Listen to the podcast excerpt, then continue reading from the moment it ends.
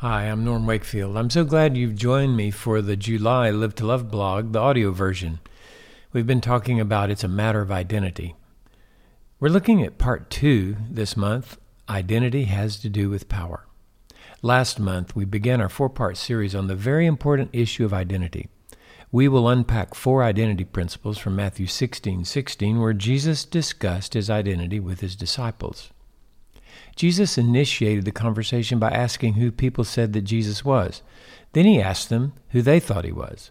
Simon Peter was the first to respond, and his answer was recorded so we might know who Jesus is. It is important to know and understand identity principles because they equip you with tools to understand yourself, your spouse, your children, and why you do what you do, hmm, or don't do what you don't do.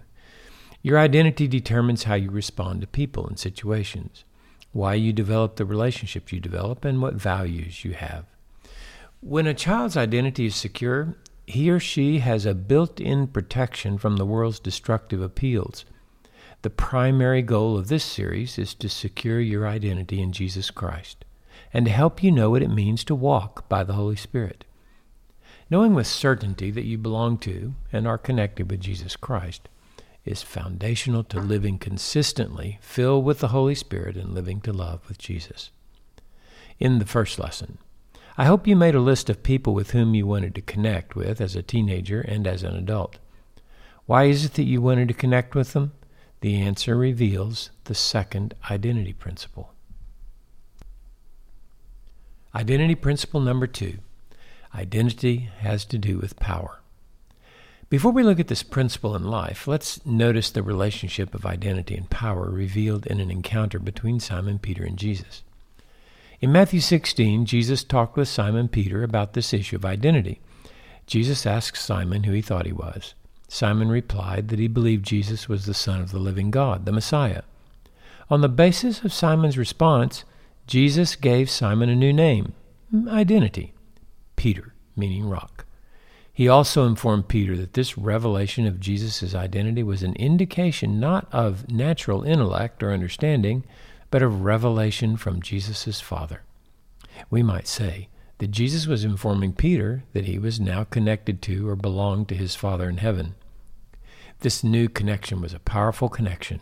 In fact, Jesus said, it was how his church was going to be built the powerful connection between his heavenly Father and the members of his church. This power comes through the revelation regarding Jesus' identity. It's a power that even the gates of hell cannot withstand. Here's what Jesus told Peter I also say to you that you're Peter, and upon this rock I will build my church, and the gates of Hades will not overpower it. I will give you the keys of the kingdom of heaven, and whatever you bind on earth shall have been bound in heaven, and whatever you loose on earth shall have been loosed in heaven. That's found in Matthew 16, 18, and 19. It is helpful for our understanding to see that Jesus' connection and belonging to his Father was the source of his power. After being tempted by the devil, we read, And Jesus returned to Galilee in the power of the Spirit. That's Luke 4:14. Where did that power come from? From his Father. Jesus was recorded by the Apostle John. My Father is working until now, and I myself am working. That's John 5:17. Jesus didn't do anything on his own initiative, but drew his words and strength from his Father. He said, Do you not believe that I am in the Father and the Father is in me? The words that I say to you I do not speak on my own initiative, but the Father abiding in me does his works. That's John 14:10. Jesus' display of power testifies to his identity as the Son of the living God. What do our actions display? Hmm, they testify to our sources of identity. You don't want to connect with someone unless he offers you something you treasure or hope for. This is human nature. It's the power to fill or to provide significance or a perceived happiness that attracts you. The reason you want to be identified with a person, a group, or an organization is the perceived gain you think it's associated. Let's look at some examples. Example 1. Let's imagine a 15 year old girl who pursues a friendship a connection with a popular, good looking boy because with that association comes popularity, significance, or the power to influence people. Example number two. Another example might be a fatherless inner city youth joins a gang because he thinks it opens the door for him to girls, money, and influence. And hmm, power. In a sense, the gang also becomes a surrogate father and family, making him feel significant. Example 3. Each fall on many college campuses, the fraternities and sororities seek to lure incoming freshmen into their clubs. Each organization seeks to convince the freshmen of the advantages of being associated with them. The students will join the fraternity or sorority he or she thinks will provide the most benefit. Identity is about power. Example 4. Matt was 16 and insecure about the way he looked. So when he met Sue, a beautiful and gifted pastor's daughter, he was attracted to her. If he was associated with Sue, the rest of the guys would really think he was something. He had to be something to get a beautiful girl like Sue to be with him. He realized also that his social status would increase with her by his side. If she belonged to him and he to her, he wouldn't feel so insecure and insignificant. She offered him the power of significance, acceptance, and self assurance.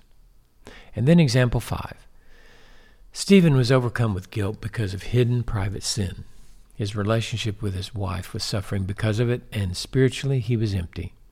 However, Stephen was quite successful in business and had significant financial resources. In an effort to deal with his inadequacies and guilt, he decided to build a relationship with the senior pastor of his church. He first got the attention of his pastor with very generous contributions to the church, and then began to take the pastor to dinner on a regular basis. As the relationship grew, Stephen didn't feel quite so guilty about his sin and didn't realize he was still spiritually empty. He had filled the void with a relationship with someone whom he thought was what he wanted to be like. Therefore, he felt that he was achieving some spiritual growth and significance. Stephen became a deacon in his church and was honored because he was, quote, associated with the senior pastor. What power did the pastor offer Stephen? As a result of the relationship, Stephen received social acceptance, significance, and personal affirmation. Now, each of these life examples reveals identity principle number two. Identity has to do with power. You connect with people or belong to organizations because they provide something you need or desire.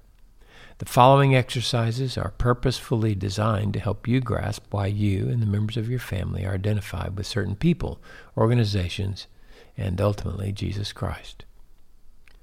What were you looking for? In the first lesson, you made a list of people and groups with whom you wanted to connect when you were between the ages of 14 and 16, and now as an adult. Now, take those same names and ask yourself, what did I think I would gain if I connected with that person? What did you stand to gain by knowing and connecting with them?